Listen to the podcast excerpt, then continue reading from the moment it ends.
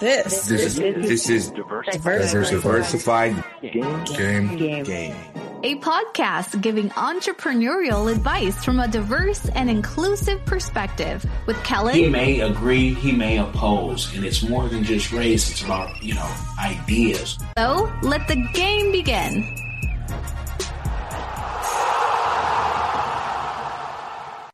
It's Kellen, and today on Diversified Game, you are getting some presidential candidate game. I even put on my flag merch for Diversified Game for this one, so you know it's special. Today we have Mrs.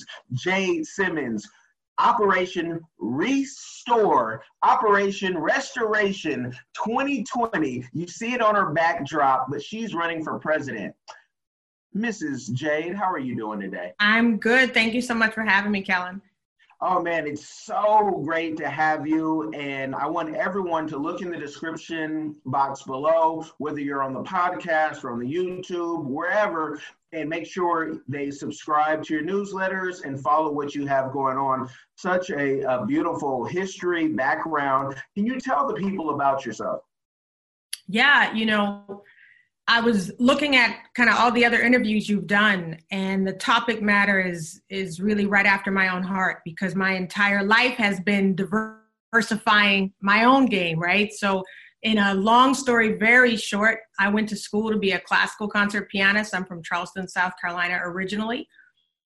And the way that life does in such a beautiful way is it threw me it threw me a bunch of incredible detours. So I lived out that childhood dream of being a classical concert pianist also ended up uh, foraying into the world of professional speaking. And so now today, I combine the two music, inspiration, entertainment to transform audiences on the spot.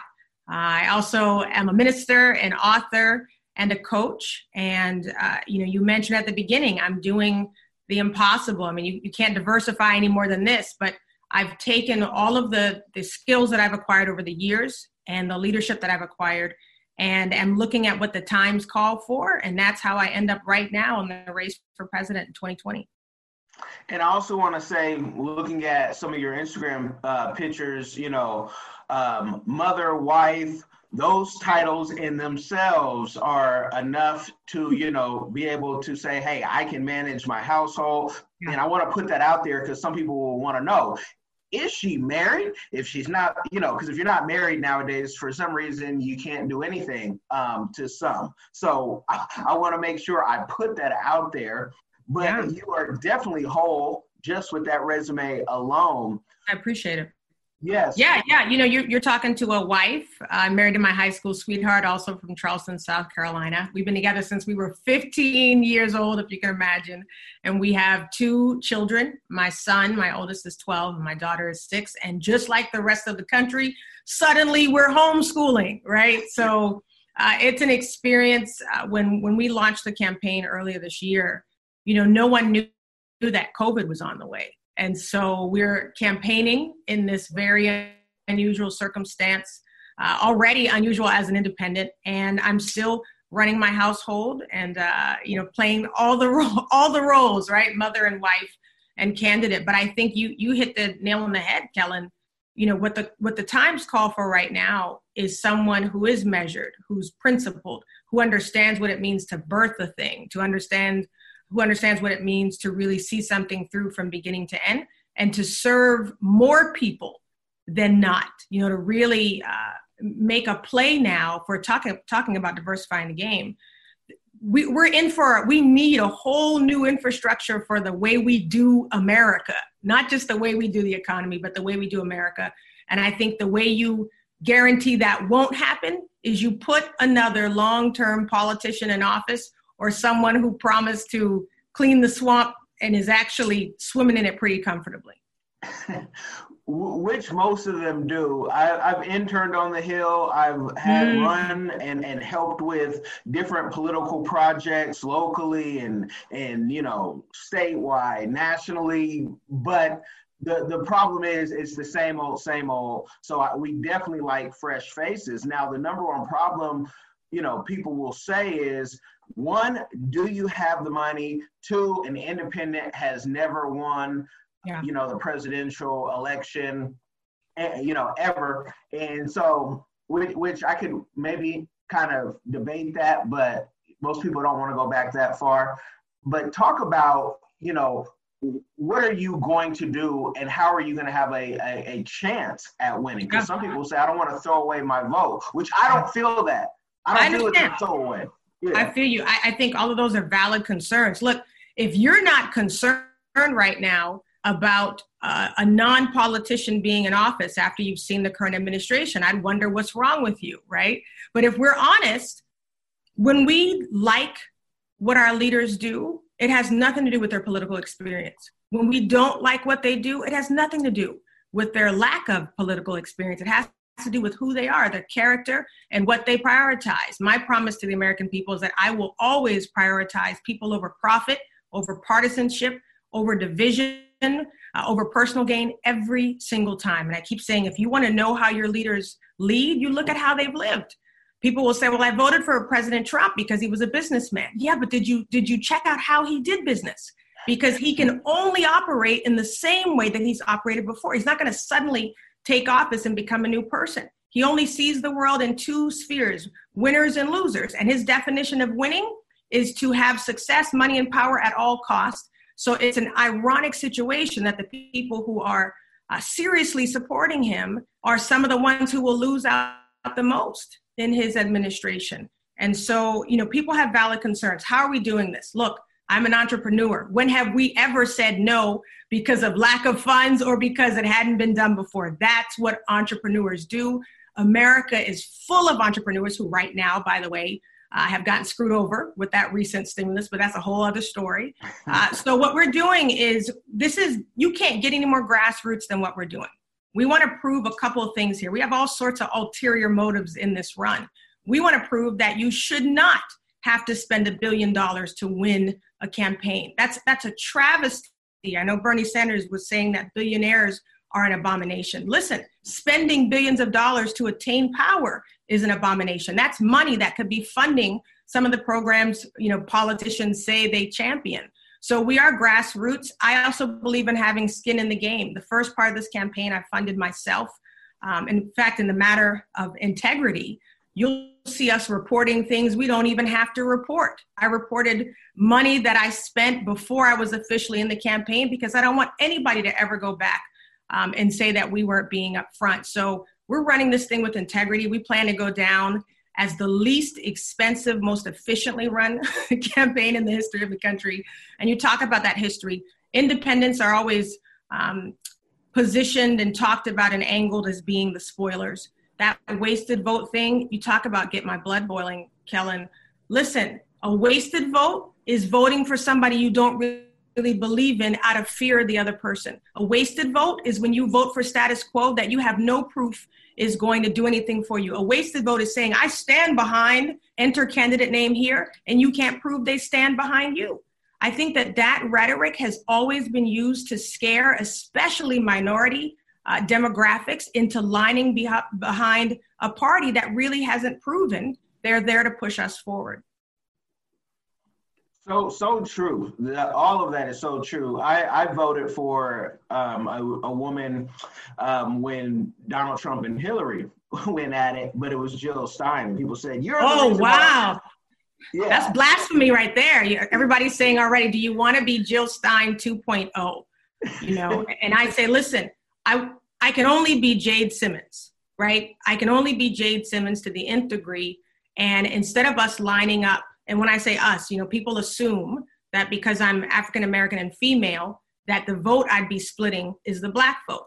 Here's people that understand. I run very openly on my faith as well because I feel like Christianity has been hijacked on the right. I do not see my Christian principles represented by the Republican Party right now. I see the exact opposite. So we do also believe a lot of our funding, Kellen, is going to come from people who look, they're the muted middle, they're looking around on both sides, it's too extreme. There are people of faith who do not believe that Donald Trump is their savior. They believe in their father in heaven, not their father in the White House. And but they also can't vote as far to the left as the options that they see. And so, you know, it's I'm proud to offer myself up as an option for people who understand there's a lot more common ground to be found. There's a lot more opportunity for unity but we have to be able to have our voices heard. So that's why i thank you kellen. You know we've had media that says point blank we don't cover independents. And we've had media that said point blank we're not going to cover you. You're a distraction. You're going to you're going to split the vote. Well the media is supposed to cover the story period. And right now because of fear you'll see even the media um, suppressing stories uh, because they don't want to be seen as the person giving shine to someone who might actually have something powerful to say. And that's the beauty of today's times that we have the independent alternative media that can reach millions tens of millions. And what i told you you know before we started was again this is a vetting hour for my other clients who have audiences um, even larger than mine i'm the influencer yeah. who influences the influencers right there we go there we go yeah, so I, I love that. Tell the people, you know, what are some of the issues? Because a lot of times the the right will say they want to kill all your babies in abortion and they want to take away your guns. And to many folks, especially yeah. in the South where you're from, so you should you understand this, I'm sure. Do you want to take their, their guns away? Because that alone will have people running for the hills, buying more guns. That's right. And you know, you know what that is? That's messaging. And, and this is what I always say why are we hiding behind these party lines that are hell bent on division at all costs? So they're going to say whatever they have to say to make sure you stay scared behind their line. Now, are they actually going to serve you? That still remains to be seen. But what they'll do is talk in a way that causes you not to really voice how you feel. I want to deal with the most divisive issues in this country because if we don't talk about them, we'll never solve them. You talk about guns, I'll do you one better. You mentioned abortion. Listen, I don't call myself pro choice or pro life because I feel like both sides um, are not being honest about the issue. I consider myself someone who believes in the sanctity of life from the womb to the tomb. I can't be mm-hmm. caring about unborn babies, and I don't care about what happens with them when we take them off a SNAP during the middle of COVID. I can't be caring about unborn babies when I don't care about babies who are being, you know, are dying at the border. And so I say you've got to go all the way through. If you're truly pro life, you care about people from the womb to the tomb. You care about the mother who's considering abortion. If you're truly pro choice, you also want to make sure that women can choose life powerfully. Why do we call it reproductive rights? We're never talking about the right to actually reproduce. So if you want to reduce abortion, which I would love, and I, who's going to disagree with me, Kellen? Who would raise their hand and say, I think we need more abortion? Nobody wants more abortion. What we're concerned about is telling a woman that she can't have the right to do what she thinks is best. I think that abortion is a stain on the soul of the country. I'm going to put it out there and be honest so nobody has to wonder where I'm guessing. I don't believe that the way to decrease abortions is to roll back Roe v. Wade. That's going to be symbolic because people will do what they feel they need to do, especially when they feel desperate. If we're serious on the pro life side about reducing abortions, then what we must do is make sure women are not having abortions out of victimization, out of loss of livelihood. There are women, and we look at the stats on abortion. You know, the right will always tell you, you know, like you said, we can't be killing all these babies. The left will say, what about rape and incest? Well, the truth is, the cases of rape and incest are very small. The people who are having abortions, most of them are already mothers. They have one or two kids. They're saying, look, this was a slip up. This this is not what we planned. If we go through with this, we're going to, our livelihood is going to change. We can't afford it. We need to make sure that a woman is getting paid equally in the workplace so that if she does have a slip up, she can say, you know what? I'm still going to bring this life into the world because I can afford to. We should be looking at maternal health care. You know, the VA has an incredibly horrible record where maternal care is concerned. Why is there so much infertility coming out of the VA? So I want to help women to be able to produce powerfully if that is what they want to do. And I want to make sure that if they are choosing abortion, it's never because they're being forced to choose it, whether it's uh, situational, money wise, victim victimization. So that's a much broader discussion that nobody wants to have because it's in the middle, right? It doesn't make you line up on one side or the other and you hit everything that people talk about in those issues and i think that you know most people can find they, they can you know connect with that. One thing i always say is on that issue men um, shouldn't be as vocal. We shouldn't see more old white men usually talking about this and we see them putting the women together that it really impacts especially when you talk about you know victims of rape and abuse but you know just altogether let the women talk about these things and be the head the men shouldn't be i'm going to push you on that kellen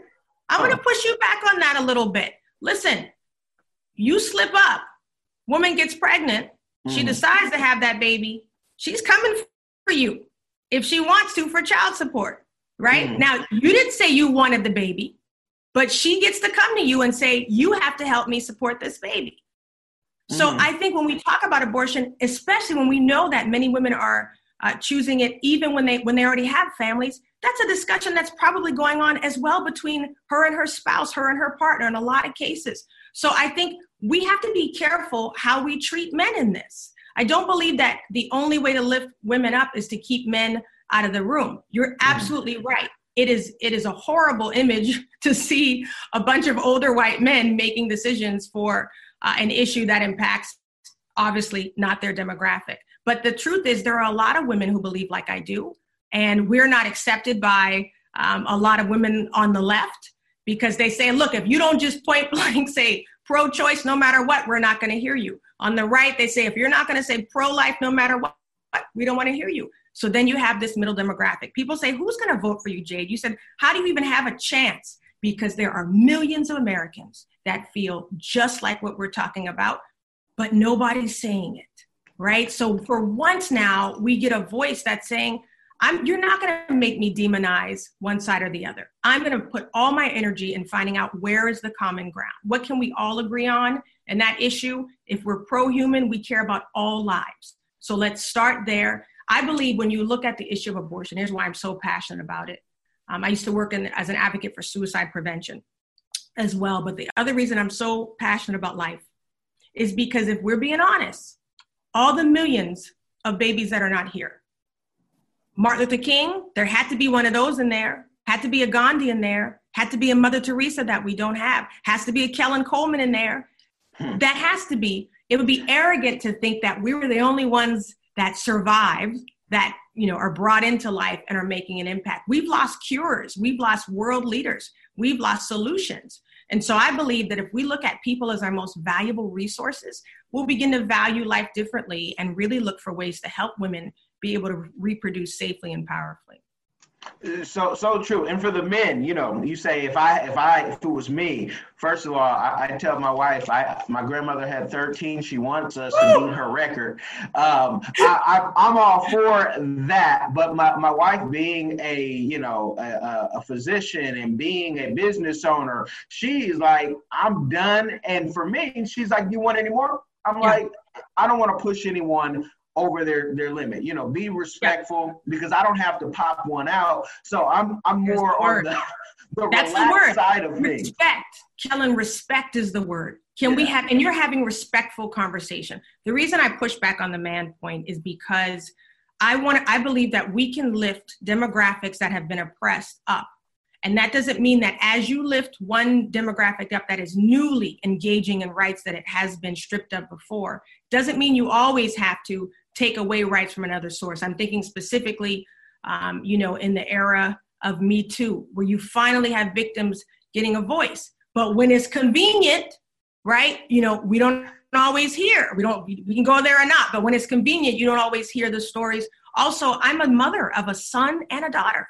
You better believe if something happens to my daughter, I want her defended um, wildly because I'm Mama Bear, right? I'm going to be there speaking up for her and I, I'm going to believe her and we're going to dig to find out what the truth of the story is. But if my son is accused, I also want to know he's going to have a fair trial, that he's going to be presumed innocent, you know, until proven guilty. And I think we have to be careful about the lopsidedness. And I think there are a lot of Americans who feel the same way.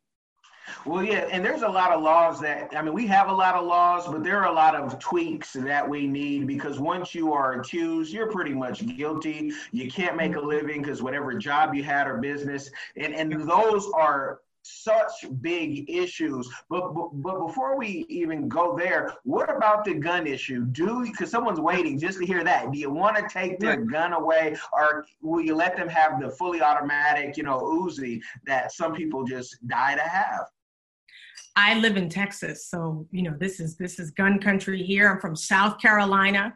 Um, I don't personally own a gun, but I plan to we've had a series of uh, break-ins in our very nice neighborhood, right? Where all, you're living in all the places they tell you this stuff doesn't happen, and you realize right now that crime is everywhere it wants to be, and we mm-hmm. want to protect. We just haven't made the time to do it. Um, I don't have a problem with guns it themselves. I don't have a problem with every American wanting to protect their home. Do we need automatic weapons, the same types that you need for war? No, we don't need that. Uh, but here's here's where the discussion gets off off kilter and why we never come to a solution. Uh, I used to work in suicide prevention, and I started doing that right when Columbine happened. You might be too young, Kellen, to remember Columbine, but that that was like right one of the first big school massacres, and I we didn't know it was going to become a hot button issue uh, when I was working in that issue. And here's the here's the thing: there's a discussion that needs to be had about how these hands are getting these guns are getting in the hands of these people. And I also think the discussion is not to blame it all on mental illness because we know the majority of people with mental illness are not violent. So that's what I mean by the rhetoric. I do believe there needs to be some more common sense gun control. Here's what I also believe most American gun owners agree.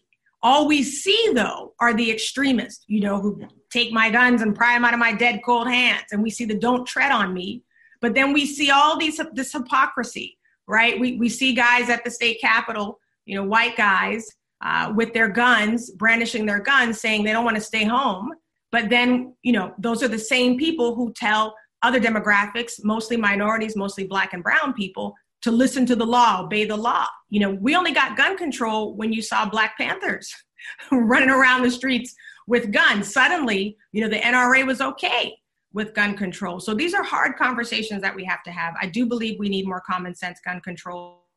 I don't think we have to get rid of all guns, but I think we need to be sensible about what types of guns need to be in the hands of everyday Americans.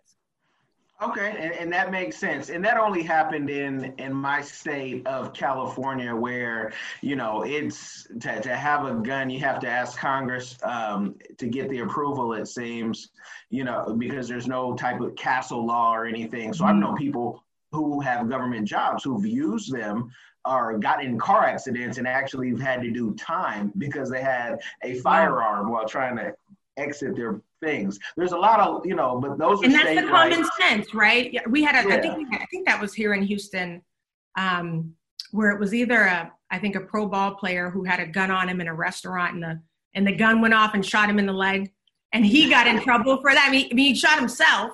Um, you know, I, I think we've just we've got to be wiser. This is an era that calls for wisdom. It, it can't be game playing. It can't be us um, playing to our base. It, it, we're beyond that now. Coming out of COVID 19, we're going to have to actually be the United States. And the way you do that is not through divisive rhetoric designed to scare people into staying on one side or the other. But they do such a they do such a good job at just pushing those issues, and I, I find that it's the people. Uh, I remember you're too young to remember George Carlin, but he would talk about how the country is bought and sold, and, and it's you know you can say something that makes sense, but they throw so many millions into just pushing the negative. Yeah. What are you going to do about that? Because you're not affiliated yet with a party. You are an independent, but it's not like you're with the Green Party or have any major backing. Are you even considering that? No, I'm not because it would it would damage everything I'm trying to do. Listen, I don't have a problem with political parties. I have a problem with the way that what the, what they've manifested into, what they've turned into. Um, I believe that what we're building is really a party of its own. It's people who say, I, I stand firm on issues. You know, that's why we don't say we're in the mute in the middle, even though I do believe I'm representing a muted middle, meaning all the different facets that are no longer getting a voice because if they don't sound exactly like Nancy Pelosi's, you can't hear them. If they don't sound exactly like Donald Trump, you're not going to hear them. And you know, we as Americans have to open our eyes and say, how is it really serving us? This is fear-based uh, politics. I believe if I were to align right now with one side or the other, which I, and I, I personally don't, I, I did not know what I was going to do going to the polls this year. When you don't know what to do, you might be the answer you're looking for, right? So yeah. I, I literally, it would be disingenuous of me to align with any party right now. Um, I'm looking at the Libertarian candidate, Justin Amash. I'm honestly a little disappointed. I was hoping he'd run as a as a pure independent, uh, and so I see him leaning more libertarian. Listen, we're all libertarians to some degree. We don't want anybody telling us what to do. We saw that with with the reopening. You can what tell me to stay home? Who are you talking to? What tell me to come out my house? Who are you talking to? Right? It's like we Americans have a rebel maverick DNA, which I think is an incredible part of um, our God given identity, but it does shoot us in the foot sometimes. But I think if we look at these parties, we're pretty much plaid. None of us are really all blue, all red. So when you hear somebody say, turn the country blue, what does that mean? We don't want to serve the people who feel differently. And this is coming from a Christian, you know, who, who believes that the epitome of Christianity is to be able to lead and serve others who do not believe like you who do not walk out their life like you do. And that's what we need to see. We don't need to see manipulative religion at the top. We need to see um, leadership that really believes in the value of every single human being. And you know, the, the religion talk is so funny for the demographics because there's certain things you can talk to, you know, if you talk to black folk and you go in the church and you talk about, you know, anything that's not traditional marriage, you're pretty much going to sway that audience except the keyboard player who is still going to clap uh, and, you know, or the choir director. And, and you, you guys get what I'm saying. The, the way they divide us, and I, I've done, you know, church professionally. I actually had to reach for for for my book that I wrote about the entertainment industry. Wow. In, in, in, church and the reason i wrote the book is because everything that happens we know you know inside the church it's not all just roses there's you're dealing with people and folks are multifaceted um, a lot of us are, are hypocrites i would say majority of us you know yeah. we what we hate is what we love to do but you know in, in, politics they want you to play a certain game. So i love that that you're you're doing it that way.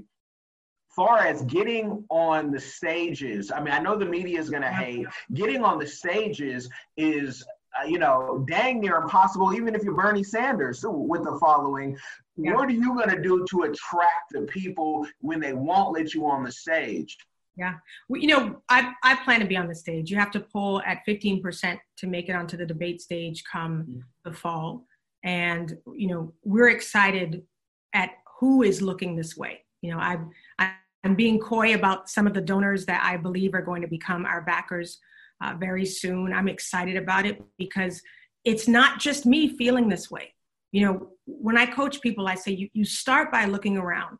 You look for the voids around you you say, Do my skills, talents, abilities, background, unique experience help me fill this void? And if you do, you are obligated to jump in. Now, does that mean everybody is going to run for president? I wouldn't wish it on my worst enemy in many ways, but it's the most rewarding thing because I know that I'm doing what's necessary at the time. You know, the win will be up to the people at the end of the day. The exposure, of course, um, the media, you think it's up to them. But we are looking for different ways to go around that. We're using social media and we're connecting to the different demographics that want to hear what we have to say. And I love that you're touching on all the the hot topics. You know, you threw those darts out there with the church and just moved on. But let's let's let's go back a little bit because you know one thing that I think people are waking up to um, what you say about the black church specifically. I don't know if that holds true anymore because most black churches align on the left and the LGBTQ plus community mm-hmm. is a large majority of the left. And so you see a lot of people. Here, here's what I believe I believe most individuals personally probably move in conservative ways, right? They wouldn't be out there. They're not extra. They're not doing anything wild. They're mostly living traditional lives to their own rhythm.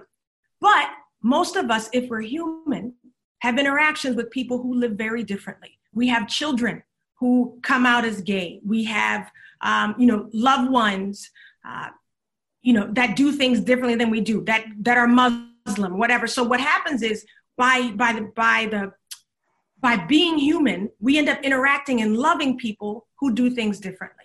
You know, I've, we have friends who've had abortions. So you develop a compassion and a connection with people who do things very differently than you do. If we admit that, it allows us to do what? Honor those people, right? I'm not going to define marriage the same way that the LGBTQ plus community does. But that doesn't mean that as their leader, I don't demand protection, don't demand that that they should not be discriminated against just because we define a word differently, a principle differently. And so I think that's what's going to be important now is to disagree powerfully. And when I say that, I mean we should be honoring each other. Honor, uh, a recent a new friend of mine, a pastor, says this honor does not mean agreement. In fact, honor is best used in disagreement. Can I disagree with you, still look at you, see you as God's creation, love you regardless of how you live out your life, and then vow to protect you and serve you and lead you anyway? And that's what we don't see on either side. On either side. No, definitely, definitely. Um, I can definitely. I live outside of the box or mm-hmm. inside that middle, just because yeah. with with travels too. I find that since 70% of Americans don't have a passport and they don't get to see how the rest of the world, what their norm is, it, it puts you in this box of, oh, this is normal or this is abnormal, where, you know, people see here folks that and you can see this even in politics people you know folks getting caught up in scandal and you find out the couple are swingers but they were fine yeah. being swingers until the news found out about it but yeah. then if you go outside of you know america you'll find that go to iceland one time and you'll hear the women say, I don't want to get married. I kind of like having my options open. Mm. Or you can go to different countries um, on the continent of Africa. My father in law, he grew up his his father had over 40 wives. Um, he, he stopped counting after a while. And that was the norm. He would mm-hmm. not wish that on his worst enemy because mm-hmm. he says, you know, even as privilege, it creates a lot of, I mean, murder at the end of the day. People are trying to literally kill, you know, one another, but that can be, be, you know, a, a norm. But we have to look what is our normal and can we accept somebody else's? And i even have issues. Sometimes i can't. Sometimes some things are just too and that's okay. That is okay. And that is i think the culture you look at how president trump got elected. Um, listen my father's a civil rights activist. Um, everything to him is black and white. Everything is either racism or it's not period right? That's how he sees things. I see in a, in a few more shades of gray than that so he will say to you, everybody who voted for Trump is racist. Well, I go to church with people that I know voted for Trump, and I, I know they're not racist. But you look at the dynamics that happen. You have a majority of, of white people who are watching their country as they see it change in front of their eyes. They are wondering are we still going to have a certain position of power, a certain position of privilege? For any demographic, that shift is scary we are used, and we, for those who are listening in, we as African Americans are used to having to get in where we fit in. We know what it's like to have to scrape, to climb, to, to, to be in the room and still have to jump higher and run faster. We're not as threatened because we're busy. We're not even thinking about replacing them. We're just trying to get to a place of breakthrough for ourselves. But you have these differences in perception. And what Trump did masterfully was he manipulated um, paranoia he manipulated frustration. You also had for Christians on that side who felt like if they said what you said, Kellen, I just don't agree. I just can't get with that. They were called bigoted, backwards, uh, xenophobe, homophobe, just if they said, I don't agree. And so they found their voice with a man, ironically, who does not reflect one fruit of the Spirit, couldn't quote you scripture to save his life, probably, and doesn't live a life that walks out on this earth looking like Christ. But they had to find a savior in that because nobody was speaking up for people of faith on the other side. And so you have people who, for whatever reason, again, out of fear, feel like they have to settle for these options that don't truly represent who they are. Yeah, in in the settlement, what you don't agree in, you don't have to. You know, you get a choice to choose your tribe. Seth Godin talks about this in his one of his books, yeah. uh, finding your tribe. Find your tribe, and I'll tell you, you got my vote because Trump wasn't getting it, Biden wasn't getting it. Why not, Kellen? Why wasn't Biden get it? Be- because people are telling me you're going to mess up Biden. We need to line up behind Biden. When they say we, they mean black people. Why are you not? Why why does he not grab your heart? Because he's not giving us anything, any anything we can touch. We have no no tangibles. His past record, I'm not impressed. His smile, I'm not impressed. I because I've worked on the Hill and I understand that you know, he's a figurehead and the behind the scenes players don't change in DC no matter what. It's almost like you get killed before you get changed. And I the way that I was I had a master's degree and I chose to go intern on the Hill. And to go to every meeting and to see how things are, I see why the country is the way it is. I, I hmm. personally have exit plans and I have investment out of this country wow. for that. But those are things that I felt at 12 that have just matured where I'm like, I, I, I'm going to go where I'm treated best. I'm not going to sit around and try to fight for something that I don't think that's going to change um, in my lifetime. But Biden, I'm just not impressed. And I like how you do. You can the middle ground is where I live in because you can do whatever you want to do as long as you're not harming other people. Yeah. And being, I've worked in government and I've worked even as a CPS investigator, and to see how poor mm. people get called on CPS, yeah. and when rich people get called, all they do is call their lawyer, and the case is pretty much closed unless yeah. you know you've had a police report or something. But yeah. I, the system is totally broken. Um, even homelessness and how to feed people. I've i think we can't, we can't keep we can't keep saying we're the wealthiest nation in the world and have no. the numbers of homelessness that we have. First of all, it's not it's statistically not true. We're not the wealthiest nation. And I also I also think the other thing that's that's damaging what you're talking about is not having I almost made the mistake of saying having a voice for the least of these. We got a voice. That's why I take issue with with a plan even called Lift Every Voice. We don't need another anthem.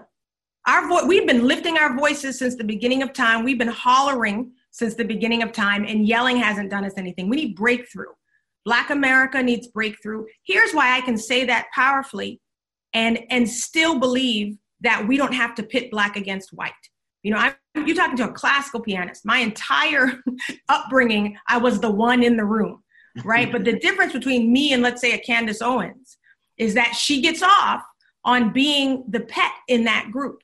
That there, there's a demographic that lifts her up because she thinks like they do. It would be more powerful if she were in that room and causing people to think differently. So my entire career has been in challenging perceptions and stereotypes. So that if I'm the only one in the room, my next question to the presenter is how do we get more in here? You know, I'm one of the most sought after female speakers right now in the country as a black woman. In most of the rooms I go into are full of white men. I have met incredible CEOs who run some of the most demonized industries the insurance world, the pharmaceutical world, they are not all bad guys. That's why I had an issue with the way that Elizabeth Warren talked. Because had she been uh, running still, remember, she always demonized corporations, demonized CEOs, demonized the wealthy. When, when COVID hit, it was the wealthy and the most innovative that were saving us from a lot of these situations. We had to depend on these same corporations. There's a new language we must be speaking that doesn't pit wealthy against poor it shows poor people, first of all, helps them. We talk about the economy. You can't keep defining the health of the economy on the stock market and the GDP, right? The gross domestic. Most people's finances are gross right now. They got to figure out how to get to the next trip to the stock to the market, right? Yeah. So you're defining on things that mo- they're not even relevant. We want to define economic health in this country. It should be on if the majority of Americans have food food, water, shelter. If we've got people without running water in the middle of COVID 19, shame on us. Shame on us. You? So we need to be building a pathway out of poverty. The same time, I believe in powerful partnership with uh, billionaire corporations. A lot of them bring me in to create transformation in their people, their most valuable resource. I know that they don't have to be the bad guy, but they have to be incentivized And we have to have powerful partnerships. You've got a president right now that is beholden to corporations and to the wealthy because he was one out in the regular world. And if you looked at how he did business, all of his deals benefited him and nobody else. So right now, all of his deals will always benefit him, his friends, and nobody else. We saw that with the way things shook out in the stimulus. And that wasn't just because of the president, because Democrats were in the room reading that same bill, and somehow small businesses still got left out at the end of the day. So it's a whole new conversation. It's bigger than being in the middle.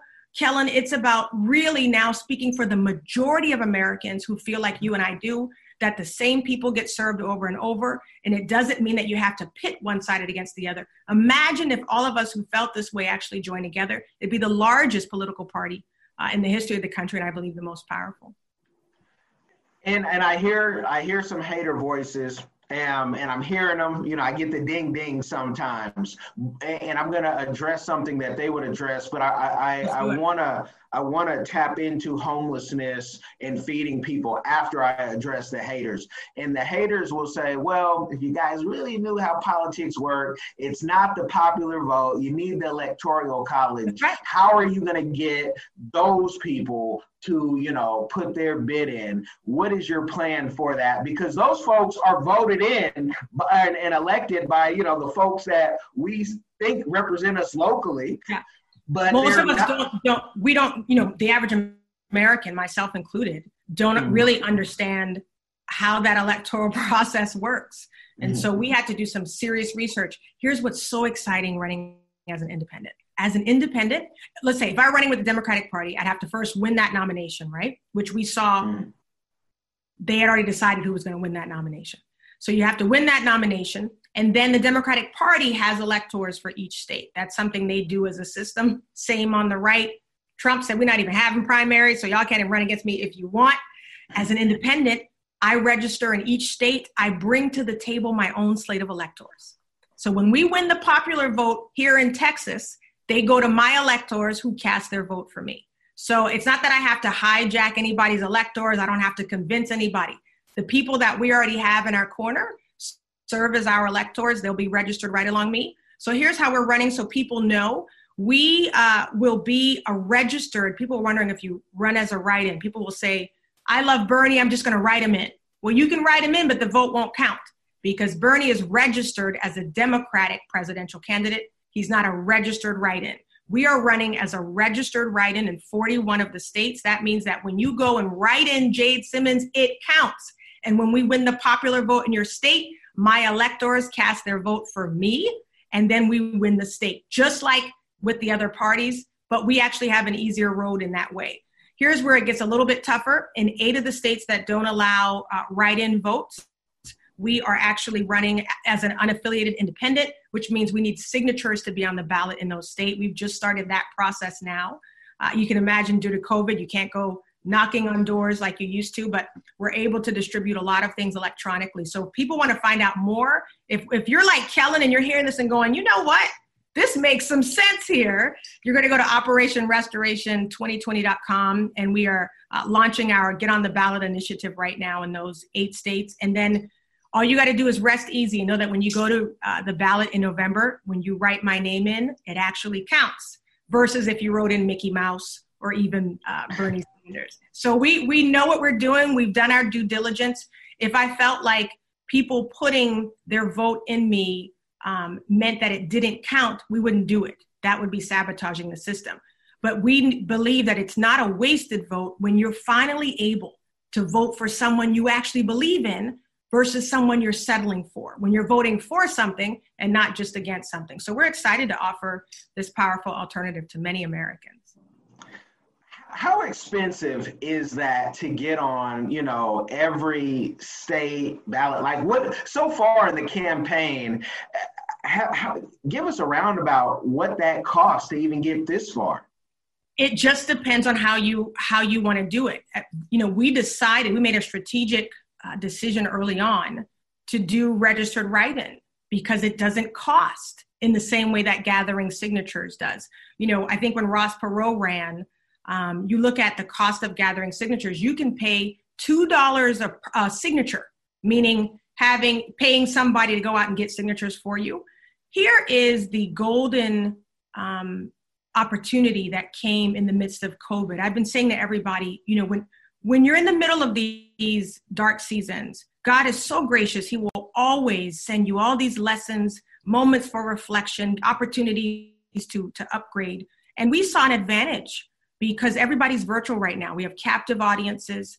It almost levels the playing field in many ways. I feel um, very at ease in this platform. You know how much money we saved as a campaign because we we had already had all these events planned. That was going to cost us gazillions of dollars, right? Millions of dollars.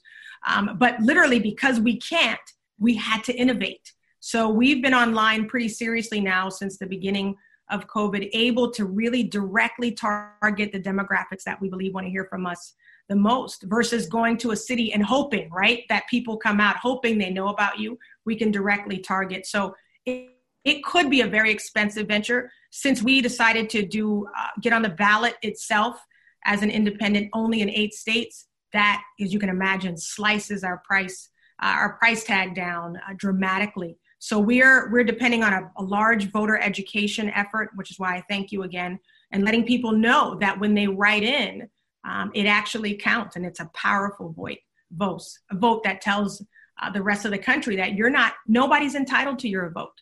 And until you see somebody who really represents you, you're holding your decision. You're, I, th- I, think it was Diddy who the other day said he'll hold it hostage, right? He was like, you know, you're not entitled to my vote. Uh, that he'll hold it hostage, and and we're we're happy to see other Americans standing up for themselves in that way. Now there are going to be people out there because the way you media trained and didn't answer that question. You answered it. didn't it. I answer it? What did you ask me? How no, much? No, I, I, wanted to know the, the the the you know is it hundreds of thousands or millions of running a campaign? Okay. Um, but, let me, but let me no, I, I don't want to. I don't want. I don't want to. I don't want to skim the question. I didn't mean to do that. Oh no no so no no if, no! If we were going to do right, you I was going to say we were going to do ballots. Okay. Okay. You gave a great answer. We'll, okay. we'll, we'll, we'll right. leave we'll leave it at that because I, I, I, love you know I'm a, I'm a PR guy so yeah.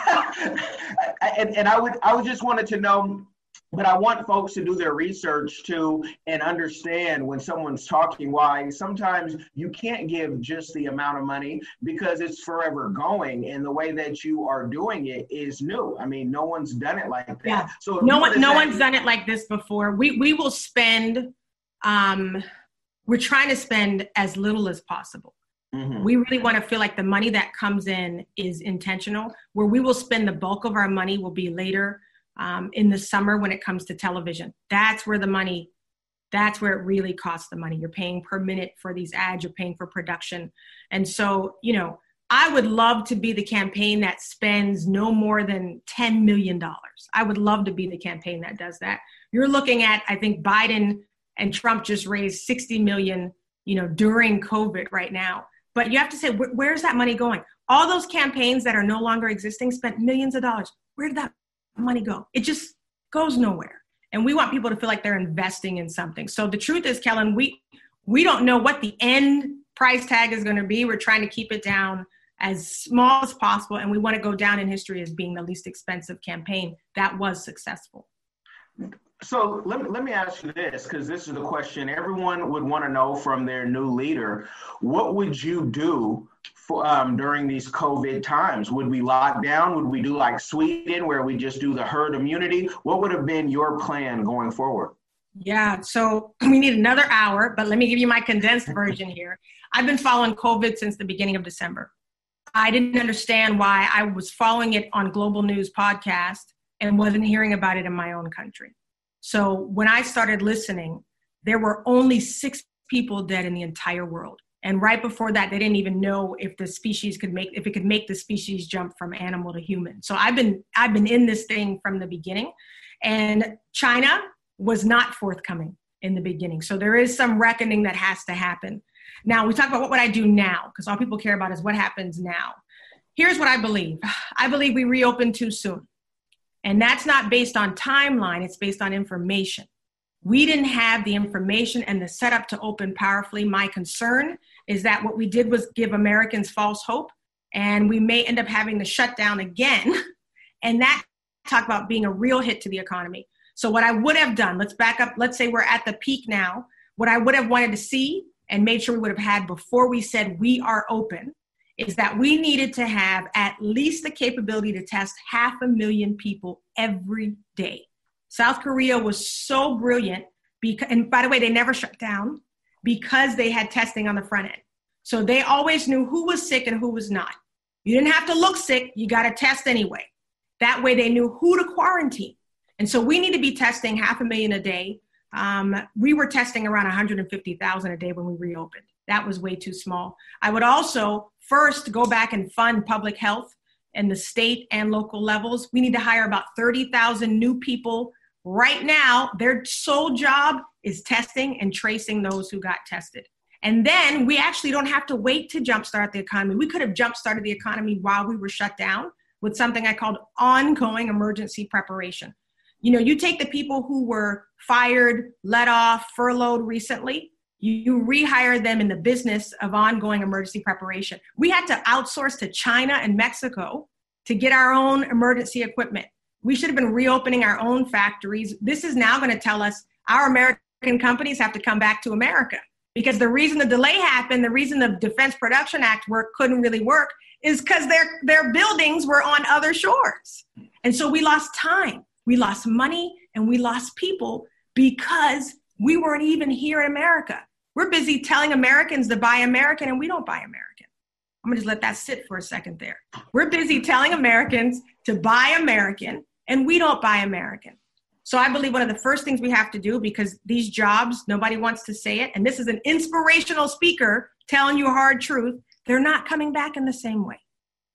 They're not coming back in the same way. Twitter already said, hey, we realize we can do this thing from home. They're not coming back. Companies are getting smart. They're seeing they were spending too much in overhead. I also believe they're going to see, you know what? We would have actually saved money if we had more of our buildings stateside. We could have reproduced really quickly. They spent a ton to get that product to us. So I think right now we need a new industry. We need to be all those corporations we bailed out, Kellen.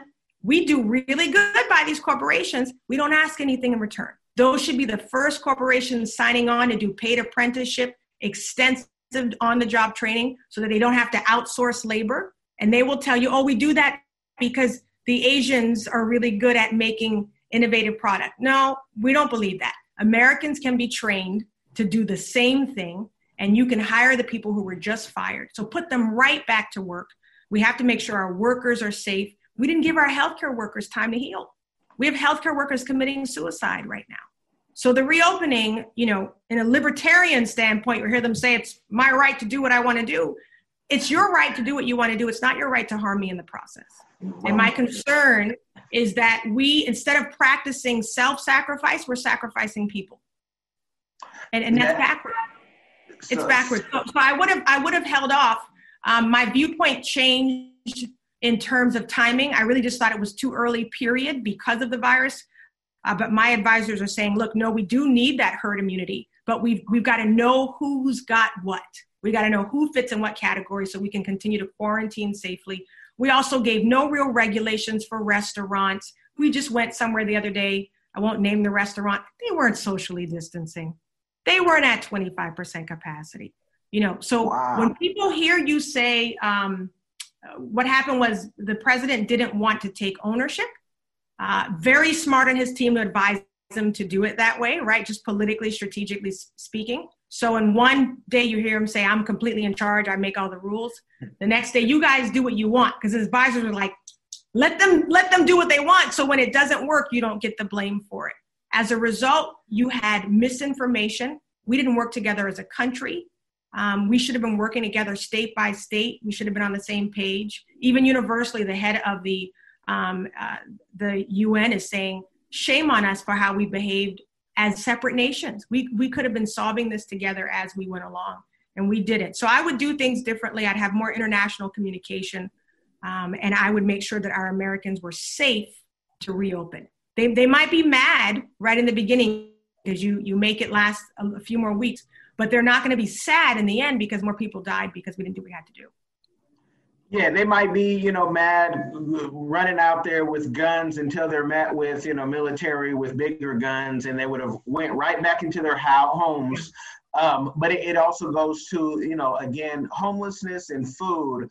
I, have I've talked with deputy mayors and we've we, have we have talked with various people as organizations, and it's just so amazing how um, you know, the government doesn't really want to fix that problem. You can say, hey, why don't we do what we did in college and feed the people with the excess food that companies throw away and just yeah. give them, you know, um, no liability if people get sick. And you'll have governments people, they'll tell you, oh no, because then they'll just dr- drive up food prices even more or they'll mass produce. And I'm like, wait, you mean they'll throw away food in yeah. bigger ways to feed more people that need it? And it's not just homeless. It's also, you know, folks, college students, people right now who are broke, right. making food lines.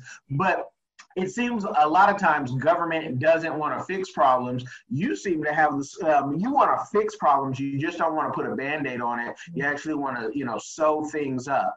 But let's be honest about why, you know, there are some things we say government doesn't want to do it. Well, let's let's ask ourselves why. You know why they don't want to do student loan forgiveness? Because they own the debt. Why would you take money out of your own pocket? You're not going to see a lot of progress on that. The way that I propose is we do incentivize student loan forgiveness. We're going to need more healthcare workers after this. We're going to need more teachers, right? Start there. Incentivize people who would be in an industry that the country sorely needs. You're going to get less debate, less argument because we know we need it. If you just say, let everybody go to school free, that's going to create a different kind of argument, right? But if you say, listen, I want doctors to come out and be able to work in underserved communities and not have to go into expensive specialized care just so they can pay their bill. You see what I'm saying? It has to be it has to be smart. So when people say, "How are you qualified as an artist?" I'm a creative, not just a musician. I'm a creative. My brain is wired to think of solutions that others haven't. It's also wired to collaborate. We sorely need collaboration. You talk about that homeless issue. Let's let's keep it real. Why is nobody campaigning on homelessness? You know you were on the hill. Homeless people don't vote. Why are you going to waste ad space talking to people who are never going to go to the polls on your behalf? I believe a true, a true leader serves especially the people who will never find time or make it a priority to go vote because they're too busy trying to survive. Right? So you have to first reshape the entire discussion on how we value people. The problem is, and this is not just government, it's us right here as individuals, we see past homeless people. We don't acknowledge them. We, we instinctively, subconsciously think of them as less than us, as they're slackers somehow, they're crazy. We have all these reasons to give ourselves excuses not to care. No, we didn't do those. We should have cared because when COVID hit, whenever you have an epidemic, it spreads the farthest and the widest amongst the poor. So you better believe there are still undiagnosed cases of COVID 19 right now amongst our homeless community that we're going to get started back up, reopen, go party for the summer, and get sick again because we didn't care for these people. That's an ironic uh, piece of karma right there. So I think we have to look at the fact that the reason we don't address issues is because we don't really care about the people because they can't serve us. And as, if you elect another politician, you know, they're going to have to first serve the corporations they're beholden to, first serve the big donors, right? But if you get someone who's elected by the people and who literally comes from the people, a mother, a wife, a small business owner who also did not get her small business loan on time, you better believe that I'm fighting with you, not just for you. You don't need somebody to fight for you. You're fighting for yourself just fine. You need somebody to fight with you who's been with you in all of the situations. Wow, wow. You, you, you bring me, I'm thinking of like Luke 24, 16. You, oh. They won't recognize Jesus. Um, they didn't recognize him, you know, the first time.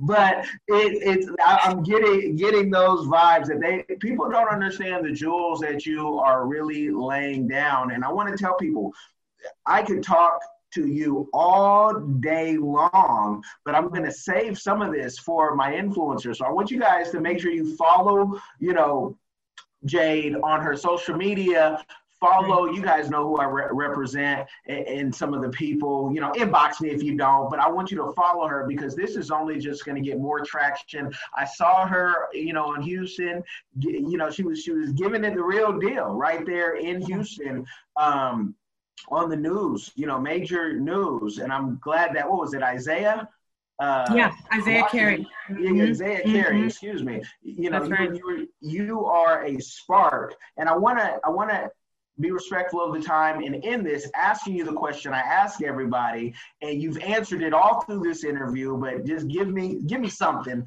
What is your community give back that you're doing or that you want to do in the future? If this wasn't enough. Yeah you know what? There is something that i say on every stage and it's that your purpose is not the thing you do. It's the thing that happens in others when you do what you do. And i have made it a life's mission to ignite purpose. You said spark. I, I love that word. To ignite purpose in people because it's purpose that makes a concert pianist turn professional speaker turn minister decide she should throw her hat in the ring. Not for a career move. This is by the way the exact opposite of a career move. People have been accusing me. It's the opposite. We have less engagements now that we're doing this right? Um, this is not about personal ambition. Those, those of you who are people of faith know what I mean when you say, when you've been given a call, when you've been given an assignment, I dare you to dive forth into it and answer it. So, the community give back, one of the things that I would love to do as president is to see purpose reignited in every individual. I want to see, uh, you know, more Kellens arising, more leaders. We would love to see more independent people jump into government now and say, you know what, if she's doing that, you know, I can at least run for city council. I can at least run for school board and believe they have what it takes. A lot of people disqualify themselves before they're actually disqualified. And so my community give back is that intangible in the sense of if just my presence and my message causes other people to stop sitting on the thing they were called to do, we've already got victory. Blessings. We with that, you guys follow her, follow the campaign. It's our campaign because right. the more that we do, the more that you know our, our values are, are brought up. I thank you for coming on. Thank you. Thank you. They can find us at operationrestoration2020.com. My name is Jade Simmons. You'll see us all the same handles, Operation Restoration 2020. And we'd love for you to join the team. If you feel like Kellen and this sounds like you, you're going to text restore to 33777 and we're going to hook you up with purpose and passion and uh, we'd love for you to help be the wind beneath the wings of this campaign. Amen to all of that we definitely we're going to see more of you. Thank you very much. You guys like share and subscribe. Peace and blessings